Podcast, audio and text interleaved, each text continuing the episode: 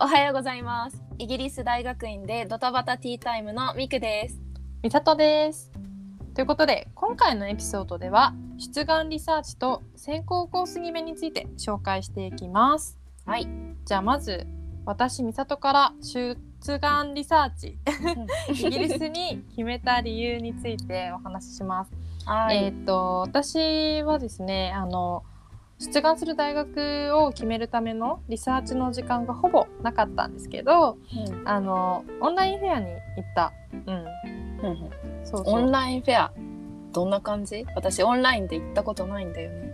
あのねオンラインはなんか今やってるウェビナーみたいな感じでうんあのオンライン空間にイギリス現地の大学院のアドミッションオフィスの方々が集まってきてくれてえそうそこでまあ決められたブースに決められた時間にえリンクで。入っていってうん。その大学紹介を動画とかウェビナーみたいなの交えて聞くっていう感じでした。えそれいいね。でも分かりやすいね。そしたらそうそうあのも個人ちろんねそうそう、個別相談もできてあできるんだ。そうなるほどね。なのよ。まあ事前予約制であの少し席数は少ないんだけどうん予約しておいたら1対1とか まあたまにアドミッションオフィスの人が2で私1人みたいな 感じで。あのうん贅沢に質問できる感じのフェアでした。いいね。なるほど。はい。じゃあミクチンもリサーチうんについて教えて。私リサーチはそのパンデミックの前だったから実際に多分美里地が言ったようなフェアを現地に行ってあ現地って日本だけどね。日本国内のうん。その留学フェアとかに行って話を聞いたかな。うん。だからなんかパンフレットもらったりとか対面でアドミッションの人たちと話したりとか質問があったらまあするって感じかな。まあでもなんか対面対面いいね。いや対面いい。なんか正直対面で学校の雰囲気が分かるなんとなくそのアドミッションの人の雰囲気であこの学校ってこういう感じなのかなとか感じてた あー確かにそれはやっぱり対面の方がねまだあったかもしれない。そううん。であとなんかほら1対1で話せるからうん気まずい、他の人がいると気まずいようなこんなこと質問していいのかなみたいのも気軽にできたからそれは良かったかなって思そうだね。う、うん、いやまた対面ができるようになってほしい。いやなってほしいね。まあなうん欠点欠点は特にないけどうん。地方に住んでる人は大変かなって感じかな。それは本当にオンラインでうん現地のこと聞けるのはすごいありがたかった。うん、そう思う。あと他にしたのはやっぱもうネットサーフィンですね。そうですね。私なんかだと翻訳大学院海外留学継続みたいな感じでうん学校のことは調べてたかな。うん。うん。じゃあバーミンガムに決めた理由とかってある？そうだね。じゃあまず私が、まあ、イギリスに自体に決めた理由っていうのもあって、ず、うんまあ、それは、まあ、大きく3つあるんだけどうん。期間とお金と 出願方法、うん。まあ、あとま立地も含めて、まあ4つかな、あったりして、うん。ね、期間はやっぱりイギリスは1年間で修士が取れるっていうのとうん。1年間で修士が取れるからそれだけあの滞在費用も2年間のところよりは安くなる。そうだよね。ね。そうそう、まあ大学の学費がちょっと高い時もあるんだけど、まあ、それでもアメリカとかオーストラリアに比べたらもう全然半分とか、うん。うん、の値段です。まあ私たちはまだ社会人になってないのでちょっとね、前借りみたいな感じで行くんですけどだからねはいそれは大事でした。はい。で次出願方法もあってうん出願方法はあのやっぱり IELTS のスコアが、まあ、自分は伸びるんだろうなっていうか他のテストより IELTS の方が向いてるかなっていうのもあったので、うん。はいえっ、とイギリスにしました。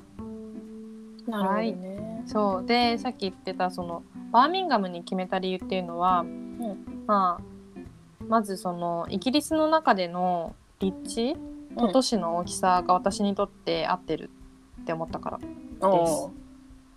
立地は大体、そうロンドンから、まあ遠すぎず近すぎず。うんうん。うん、まあだから生活費もロンドンよりは安くなるし、で都市もあのイギリスの第2の都市なのね一応。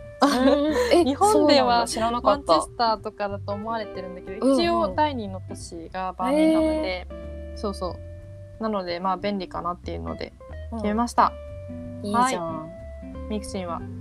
私、まあ、イギリスに決めた理由はまずあの日英英字翻訳。私も日本語と英語しかできないから、うん。まず英語が公用語であることがそうだね。そう大事で。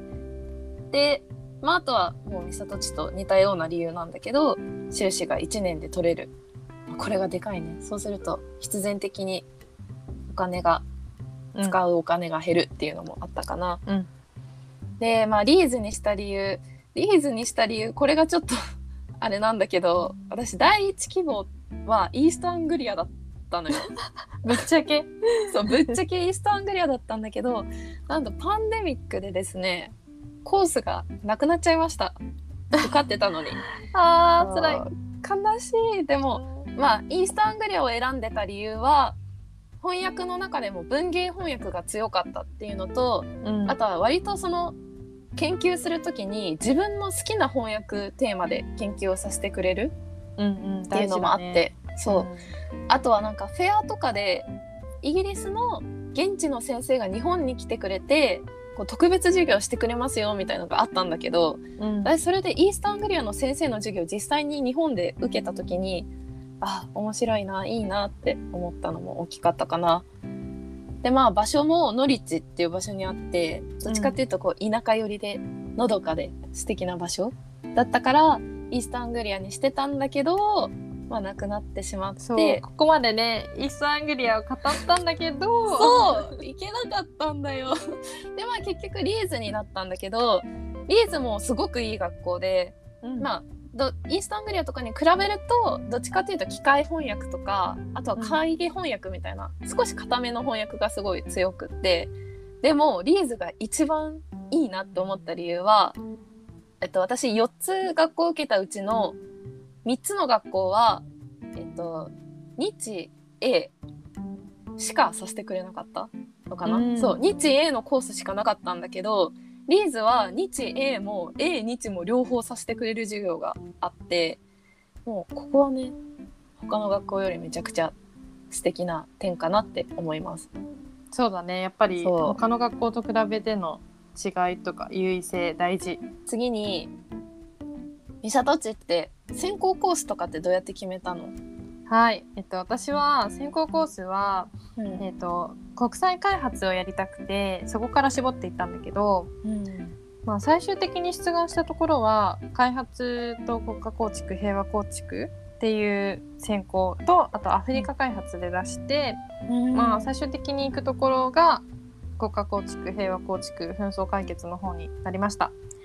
はいで他のコースとしては開発と農業だったり開発と,、えーっと教育だったり、そういういろいろ分かれたコースがあったんだけど私はあのアフリカに興味があるっていうところと大学時代のゼミとか卒論を踏まえて決めたので、まあ、国家構築とかそういう方向になりました。であとはバーミンガムがあの開発の分野の中で、分野横断的に学べるっていうのがすごく特徴でへそう。他の専攻のところもあの一応科目は取れるようになってるのでうん。